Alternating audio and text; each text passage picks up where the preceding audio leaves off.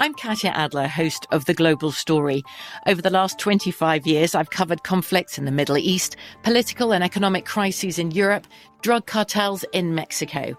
Now I'm covering the stories behind the news all over the world in conversation with those who break it. Join me Monday to Friday to find out what's happening, why, and what it all means. Follow the global story from the BBC wherever you listen to podcasts.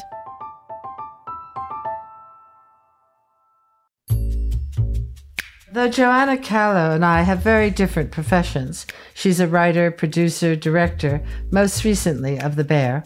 I'm a cook and founder of a restaurant, the River Cafe. We have a lot in common, and most of it involves drama. Hers is creatively working with actors, mine is creatively working with chefs. People always ask me, how does a restaurant work? On The Bear, Joanna and her colleagues brilliantly answer these questions. A friend of mine just told me today that Joanna makes the hardest thing funny with lightness and sensitivity, and that she is a great woman.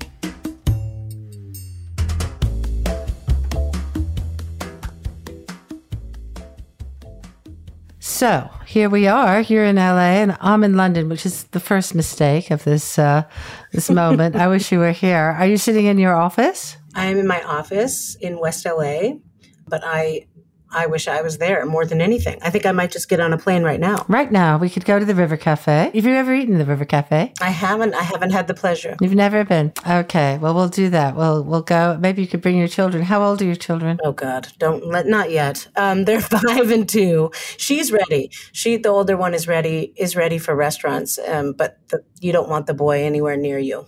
Oh, I would. The other day I was flying back from Milan and I saw this woman with a baby and I said, Oh, I hope I sit next to you. And she said, You're the first person who's ever said that.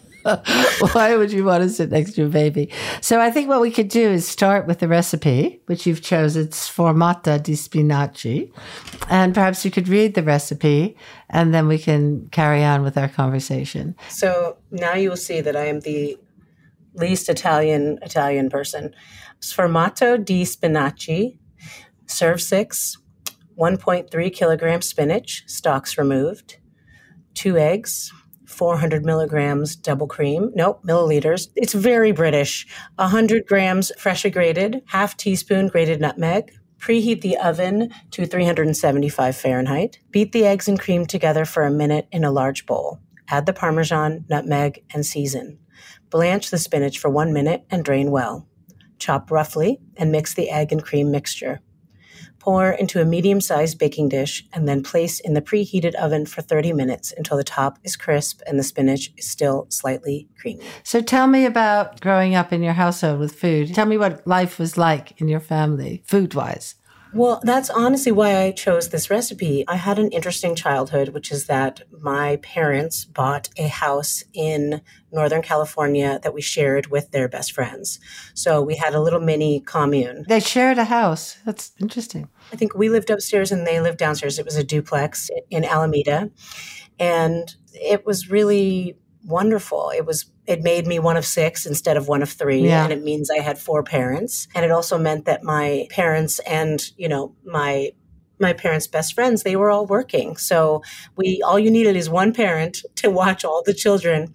But I think that's sort of a theme in my life is that both my parents worked. My dad was a journalist. My mom was a nurse who became a librarian. It's like when she was in nursing school, I think there was less cooking. Then when she was working full time as a nurse, she still was getting dinner on the table, but it was very regulated. It was sort of like there are the four dinners that you always make, and then you kind of cycle through that. And I, there's something so charming about that. So like these these meals are completely ingrained in in our lives. And it was like boiled zucchini with melted cheese on it. That was one of the things we ate. Hamburger patties with Campbell's mushroom soup yep. poured over it. Yeah. That's like, I think, very Midwestern, you know? And then she is Spanish. She comes from Mexican parents. And so she would also make enchiladas that were amazing. And my dad is Italian. And on the weekend when he was home, he would make his sauce that cooked all day and so eh, you know i definitely got to have that and yeah. and the family that we lived with they were hispanic also and sort of had a closer connection to that Hispanic culture. And so we would make tamales at Christmas and and some of that And so this baked spinach made me think about how we used to get the frozen spinach it was like the Stouffer's frozen spinach. And it was exactly, not exactly this, not as good, but the same idea. And you would just put it in the oven. And that was how they gave us vegetables some nights. And we, my dad called it princess food because it was like a spinach souffle. I, it was such a good memory when I was looking through the book. I was thinking about that and about how, you know, that is so the act of a parent that is trying to do their best loves their children, but also has to put a frozen yeah. frozen meal in the oven because yeah. they're because they're working because they're busy. And some of the, those you know influences came from my other my other family as well. And it brought me a lot of joy to see this recipe. I'm interested still in the commune. Did you have one kitchen for the two families or did you each have your separate kitchens? each had separate kitchens and i think that there were sort of different rules in each kitchen so you could always have fun what were they what was the difference if it's not your mother you're always going to get away with a little more right so it's like you know their kids would come to us and we would go up there um, you know we would swap around and try to take advantage of the system is this all your childhood no not my entire childhood um, maybe when I was five or six, we moved to another house. Oh, I see. In Oakland. And then when I was eight, we moved to New Jersey. And that was a sort of another chunk of life. What was that like, New Jersey from California? I loved it. I absolutely loved it. I it felt like I was in a movie with fall and spring yeah. and snow days and I definitely romanticize all of it. Did you eat differently? Yes, I had all the foods that I was supposed to have. I ate pizza constantly, bagels constantly. Oh yeah, somebody said to me that there was a big deal about you you eating in a bagel place. Is that right? yes, my senior year of high school. I don't know. Sometimes they do research for this. What was it called? Bagel Chateau. Bagel Chateau. Okay, oh so God. this is this is Willem, and I don't know what Bagel Chateau is. It's just the place in my little town. I grew up in a small town called Maplewood, but every single day for my senior year of high school, I ate at the Bagel Chateau. Good for you. Good oh my you. God! Every day. Same bagel or different bagels. you see the detail we get into on this. You know, we ask the questions that uh, really bring back the memories. Oh my god! Yeah. Okay, so here here were the things I would get. Um, I love a sesame bagel. Love. So I would mainly get sesame bagel toasted with tuna and then they always put pickles and chips on the side. And it was just a really good dill pickle.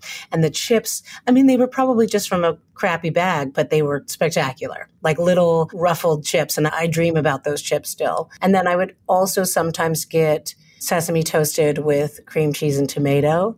I guess it's the Garden State. They were getting good produce. Yeah. You know, the tomatoes were great. They were good. And and the lettuce was great. You could get like my friends would get something called a nothing sandwich, which they stupidly invented. It was like a vegetarian sandwich, just no yeah. one knew to call it that, yeah, basically. Yeah. Um, but it was just bagel, mustard, tomato, lettuce, and then you know that was it. It's like a BLT without the yes, bacon, yeah, without the bacon. But it was like crisp and tasty and fresh, and I think some of those things that we didn't entirely know we were craving yet. Do you think it's still there? It's still there. It's still there. So your parents still live in New Jersey? No, my parents actually left when I graduated high school. They moved back to Oakland. My mother was, I think, tired of the the pizza and the bagels. Mm. She wanted to go back to, yeah. to the Bay Area. So food was important growing up. I mean, even yeah, the way you describe so the chips, it sounds like it's important. Oh, food was so important. I just loved it. I mean, I think coming from an Italian family, a Mexican family. It's yeah. like that that's part of the culture. But when we were living in New Jersey, we were very close to where my dad grew up. He's from Queens. And so we would spend time with our Italian family. And so that's all food. It's just about food. Did your grandparents, were they involved? They died when I was younger. But yes, my Italian grandma, the favorite thing that she made for me was the, um, the egg creams, which is just very like New York. We would go to her house and she would make egg creams for us. And, you know, we would eat pasta the whole the whole cartoon. And what about Mexican food?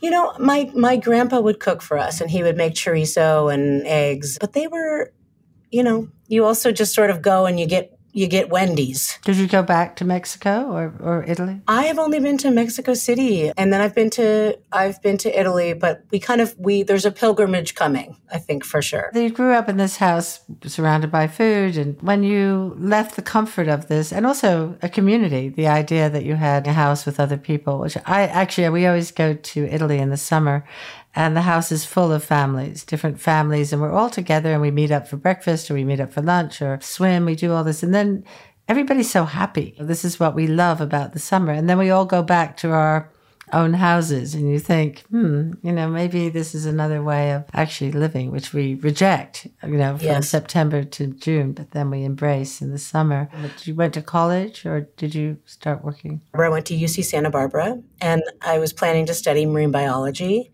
And then when I got there, there was also a film major.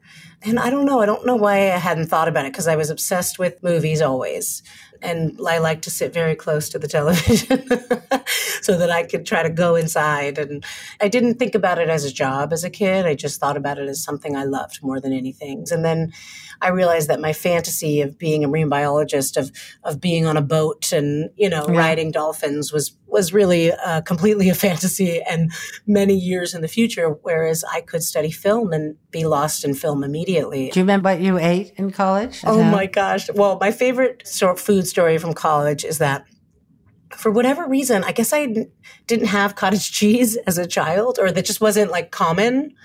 And then in the dining hall, you could just get cottage cheese whenever you wanted. And so I had cottage cheese every, for every meal. God. it was, and then eventually I was like, what am I doing? And I could, I didn't eat it for probably like 10 years after that because I would have it with my eggs. I would have it with lunch. I was just so obsessed with it, like an insane person.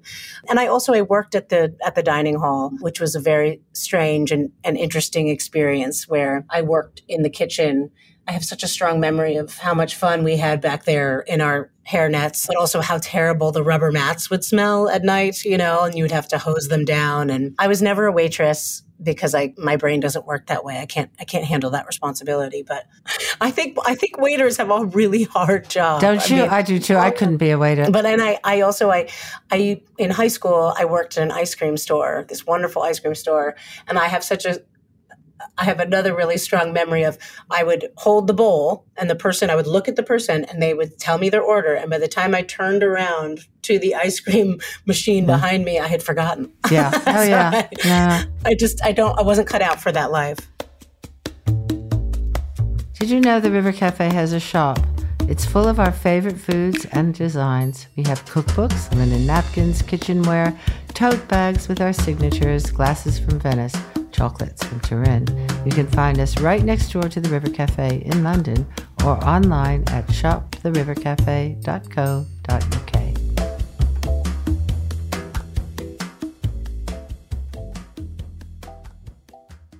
talking about food, talking about being a waiter, talking about the ice cream, talking about the chips leads us into this idea that you made with Chris about food, about restaurants, about the drama of a restaurant and the drama of people who work in them. The bear. It is interesting how it does feel like all these things were leading up to he and I meeting in order to make the show. But I'll say that one of the huge things that happened to me that has to do with food was that when I moved to LA in order to pursue a career in television in some form, I started listening to the radio when I would drive because I moved to LA in 1999 gosh, is that true? That's true. And yeah. there was KCRW, there was Morning Becomes Eclectic, and there was Jonathan Gold. And listening to him talk about food in the city and how food created a city was just life changing for me. It just became a real passion for me. The idea of the way that a restaurant defines a city has like completely stayed with me. His thing about eating all the way down Pico and and just being invested in your town and your city really inspired me. And I, I think Similarly, I think Jonathan Gold led me to read Ruth Reichl, and I'm just, so, I just adored her books. Yeah. You know, I just love them. I love food in books. I just, I love it. The idea of describing something beautifully and being able to share that idea. My sister and I both have like the idea of food is sometimes even better than actual food, you know? Um, and I, th- I just loved Ruth Reichl's writing, but also her passion. Have you met Ruth? Have I haven't. Oh, I we'll haven't. do that. We'll do something. She's a great woman, and she's, you know, as you say, beautiful writer. And so, tell me about how did you meet Chris?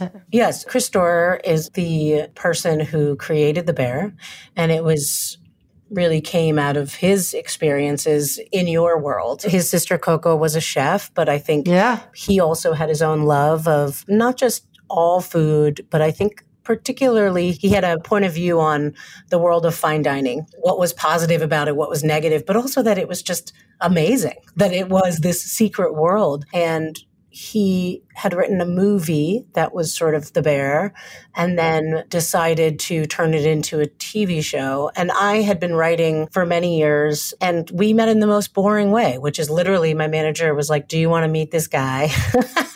And I was like, oh, I guess. And we Zoomed during the pandemic, and I had read some of his scripts. And I just thought not only did I love the way he wrote, but I mainly was like, I love this world, yeah, you know, for yeah. all the reasons that we're talking about. And it was really exciting to me. We didn't know each other. We've never met. We just met on a computer and then we got on the phone and talked because I wanted to make sure I connected with him personally and before we sort of launched into this whole thing, what some kind of working relationship. And it just felt like I had known him my whole life. I think it has to feel that way. I've, I've, I've felt, I mean, I've experienced different kinds of partnerships. And I, I think you either have this like partner chemistry or you don't. Yeah. And I think I just had this instinct that we had something in common. How did you work together? How did you work? How did you write together? You know, it's changed. In the beginning, we were just sort of trying to see if we could get FX to let us make the pilot. So that meant that I just gave him feedback and I was like, what if we tried this or this is great or let's move this up or you know i think not too surprisingly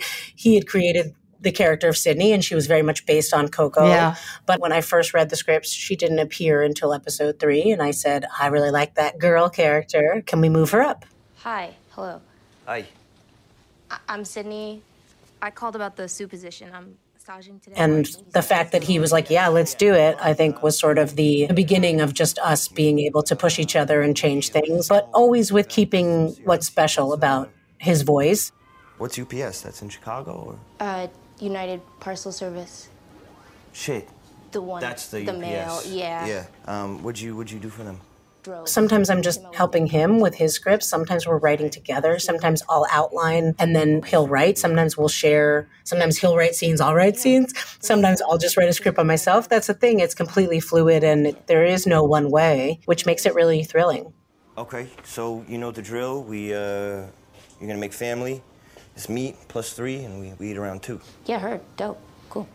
There are so many parallels between writing and cooking and teaching a chef to make a sauce or working with an actor to create a scene. And I think that restaurants are quite dramatic places. There's a drama between the, sh- the chef and the other chefs. There's a drama between the chefs and the waiters and the waiters and the customers and the customers and each other. You know, you see people crying in restaurants. We've seen it in, in, in your series. We've seen the intimacy between people who are doing repetitive work. You emote. It's very emotional and it's very personal. Do you think? Oh, I couldn't agree more. I don't think it had occurred to me how many similarities there are in to my business and to being a chef, but they're so similar. And I think at the core of that is just passionate people, feeling people, and also just the humanity, right? It's like that's what I love about the bear, you know, especially season one is like they're all jammed into this yeah. tiny space. Yeah. And so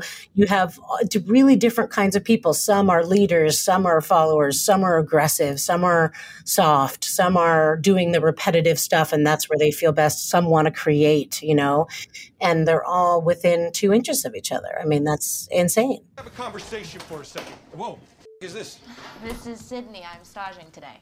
You're wedding today? That's Sydney. She's helping us out today. Cousin, you ordering different mayonnaise, bro? These bananas? No, all you chef. Yeah, all you chef. This biff, he was using them to make a giant nut muffin. It was a play on a panettone. It would have been beautiful if you'd let me finish it, all right? You, cousin. Richie Jerimovich. Pleasure to meet you, sweetheart. Don't say sweetheart, you Sorry, weirdo. Carm, you're so woke. I meant nothing by it. Sydney. Saying sweetheart's just part of our Italian heritage. That's beautiful. Thank you. Okay, listen, I'm trying to talk to you, okay? Don't be rude and start doing a million things like a oh, smartass. Right I don't remember having time. We have in the River Cafe an open kitchen. There's no wall between the, the person who's eating and ourselves. And when we first opened, a, a, friend of mine who was a theater director came and I said, Doesn't it look like theater? And he said, No, actually, it looks like ballet because everybody is moving. Nobody can shout. We all go next to each other. We you know, we move around the kitchen and, and speak very softly. But I think that it was also interesting for me to see in your kitchens a, a kind of way of growing forward you know that how we how we move this profession of being a chef into being like a lawyer like a journalist. And that's kind of what you want to achieve. You want that energy and that drama but you also want it to be fair and you want it to be hope rather than fear. Yeah i mean yes of course we do. And also I am really interested in this idea that I think we're always circling on the show, which is where do the hard edges fit in our lives? Do we need that? Do we need anger? Do we need release? Are we are we all trying a little too hard to push away the part of us that's saying that there's a darkness too? How does the darkness benefit us? It, you know, does it? You know, I just I think I don't know. I'm interested in that for sure. Tell me about one of the episodes that you directed that you'd like to talk about. Oh my gosh. I mean, uh, I, will talk about in season two, I directed the episode where Sydney is um, going out and eating everywhere. Yeah. Because um, that seems the most relevant. But I will say it was so hard. I mean, it was so challenging. We shot in so many locations all over the city, interrupting these restaurants that were just trying to do business, but they opened their doors to us, you know? It was such a special look into how those kitchens work because it was kind of like half documentary, half, you know, fiction. And so that was such a challenge to try to really tell honest stories about the people that worked there and to use real chefs, but also they have to act and they have to say lines. And I had to figure out how to direct non-actors. And then you had Ayo just eating every single food every single thing. And, and um, i was so proud of her. I was so proud because it's hard. Yeah. It's hard to just eat and like you know that moment when you're eating and then it's like you take one too many bites and it's no longer food it's just like matter in your mouth. I, i'm always delighted by that experience. And Ayo pushed pushed beyond that and really put a beautiful performance um, on the screen you wanted to talk about the pasta, but why, why did you ask? Uh, well, I love that episode because there are two scenes in it that stand out to me. One is the the beautiful way you show the montage of all the pastas yeah. on the plate, which is so beautiful. It really crosses, like you say, in the line of art and documentary and fiction in that episode. But I also love where Carmy and Sid are in the kitchen testing this pasta recipe together over his kitchen yeah. table. And I like the idea of when there are scenes like that, does it is it the food that influences the scene, or is it the other way around? What food would involve both of them? Oh, that's such a good question. I, I love that scene too because I think. Are you talking about the one where where they taste it and it's bad? Yes. Yeah. Yeah. Oh. Mm. Oh my God. Mm-mm. Chef, that's way too much acid. Oh my God. Holy um, sh! Did I fuck up your recipe or? No, mm I must have just given you the wrong count. It's fine. Wait, do you need Rolaids or something? Did I give you heartburn? Cause I, that's. No, no, no, no, no, no. It's um, I'm sorry. And sign. Yes, I I loved the. I was like, oh, it's so funny to be like, yeah. Sometimes it's bad, right? Like we, I realized we hadn't seen that. You know what I mean? We hadn't seen the a mistake, and that that's obviously such a such a character moment too. But but I just liked the idea that we often see in movies when they take the bite and it's delicious, but I hadn't seen the other thing. But I think for us, it's really, it's all connected. Like sometimes we'll write in a script a certain food, right, for that scene, a certain dish. But then when you get into pre production, you actually sit down with Matty Matheson and Courtney Storer, who, you know, are food consultants, and we create a whole menu, not just for the restaurant, but for the show. So we worked backwards because we were like, okay, at the end of the season, she's going to have this version of this dish. So then working backwards, what do we need that to be? And we really, we had this idea of doing this ravioli thing you guys are talking about and sort of the visual connections of ravioli and ravioli's connection to dumplings and to pierogies and sort of just this idea of just like stuffed pasta, right? So we wanted it all to be connected. So it could have honestly been anything, but we sort of tried to make it cohesive so that you could follow her thinking and her creative path through the whole season. Do you think differently about food? Do you think that working in this way where food has become a performance, it's become visual, it's it's so many people involved, has that intimacy that you had at Chateau Bagel or living with your mother, how does that translate? That's an interesting question. I mean, I think for the most part, I still feel like the small moments at home are the best food moments. You know, when I cook for my kids, my daughter wants pesto pasta. They want pretzels. They want good pretzels. They want tasty honey pretzels. Like it's just, it's the simple things that actually make your life go around. I do feel really lucky to have been able to go to some really good restaurants because of the show. And it's still so magical and so special. Thinking about it so much, I do feel worried about food waste and all the unpleasantries of the business of food and how I'm so privileged to get to go to some of the places that I get to go. And so I, you know, I think I, I, worry about that sometimes, but for the most part, I still think food is spectacular and makes the world go round. Tell me about the women chefs that you met. Let's talk about women.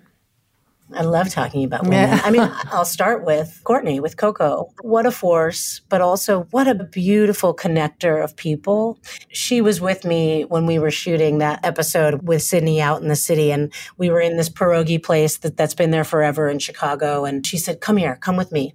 And we walked into the back, and she was like, It's all women. Also, that idea that you could just walk into the back of a yeah, restaurant is yeah. so, so crazy. You know, that's so cool. But she just, she took my hand and we walked in the back, and it was all Polish women. And it was this very beautiful thing. And she was like, Do you see? And I think she completely opened my eyes to this thing where there is such a tradition of male chefs, right? And we are dealing with that in our show. And obviously, so many of our famous chefs are male. That is just the world. But her showing me that these kitchens are full of women and talking to me about how does a woman communicate versus how a man communicates in the kitchen has been just so inspirational and, and such an important part of the show. And so, I mean, Coco's yeah. my number one woman in food. Yeah, we love Coco. and do you feel, is there a parallel in television? Oh, yes. Oh, yes. Oh, yes. I mean, I think that idea of trying to figure out what tone of voice to use. Like my voice is kind of low. And then thinking about, well, do I use that low voice or do I use like my little voice? You know, those kinds of questions are are things that I have had to navigate as a director. You know, as a writer, it's easier. You kind of just sit and you press your little buttons. And for me, I find that really easy. But being a director has really been an experience in trying to figure out how to be a female on set. Do you find it a lonely place? Yes. I think directing is lonely in general, and Chris and I have talked about that. Obviously, I'm still learning. Maybe when I'm better at it, I'll, I'll feel differently. But I think directors are also siloed from each other too, you know? So it's because you don't direct together. You all have these different ways of doing it. There isn't really an easy way to compare and contrast. So even though you're collaborating with each person on the set, ultimately you are in your own lane. It's definitely lonely. Is being a chef lonely? Yeah, I was going to say that's what Coco when I spoke to her today. She said, I love being a chef and being in a restaurant is that it's very, very collaborative. You know, that if someone doesn't chop the parsley, then you can't make the sauce. If someone is late, I would say it's a very good place for young people to work because if you're late, you don't get in trouble with your boss. You get in trouble with, you know, the people who are depending you and on you. And so it teaches you that collaboration. But I think that what we're all trying to learn is how you give feedback, how you give criticism, how you take criticism, all that. And I started the restaurant with another woman, with Rose Gray. And we have had a very strong percentage of women in every role. I don't necessarily think women cook differently than men. I don't go for that. You know, we cook with more gentleness or more love or more attention. But the dynamic in the kitchen when you have women and men together as opposed to men or just women is, is really apparent. Yes.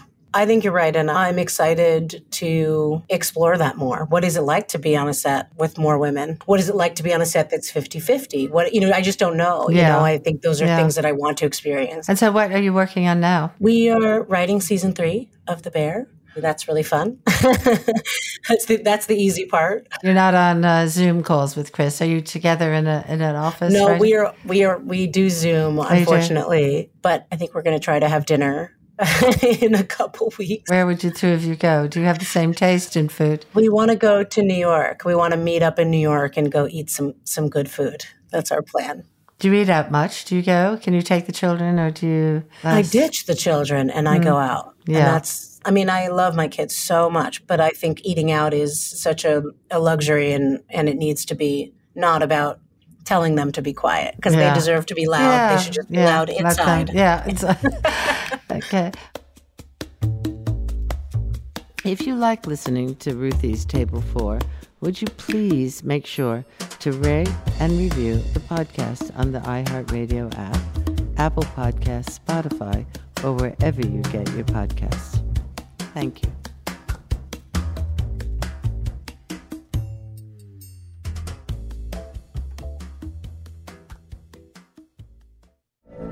From BBC Radio 4, Britain's biggest paranormal podcast is going on a road trip. I thought in that moment, oh my God, we've summoned something from this board. This is Uncanny USA. He says, Somebody's in the house, and I screamed. Listen to Uncanny USA wherever you get your BBC podcasts, if you dare.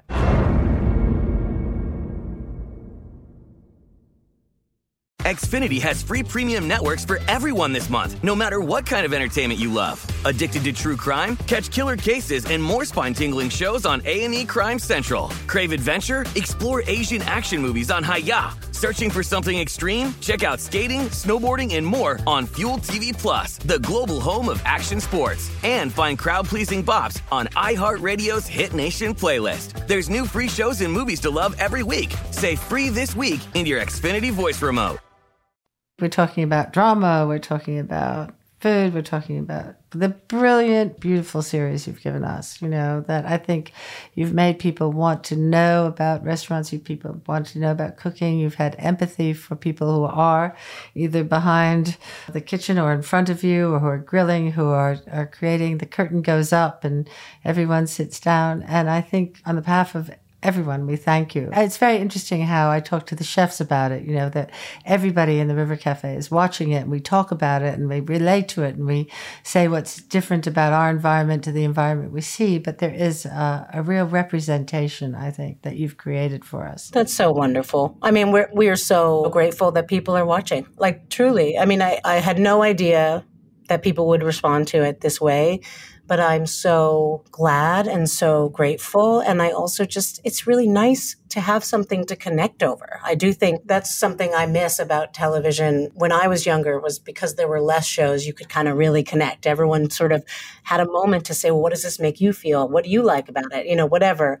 Even just saying your little catchphrases or whatever, it's like that's a way for us to have a community. Yeah. And so yeah. it's so lovely that yeah. people are feeling connected. No, we are. We are connection. Food is connection. Drama is connection. People are connection. And my last question to you is comfort. You've described the joyousness of eating and the joyousness of feeding your children and the joyousness of your parents' kitchens.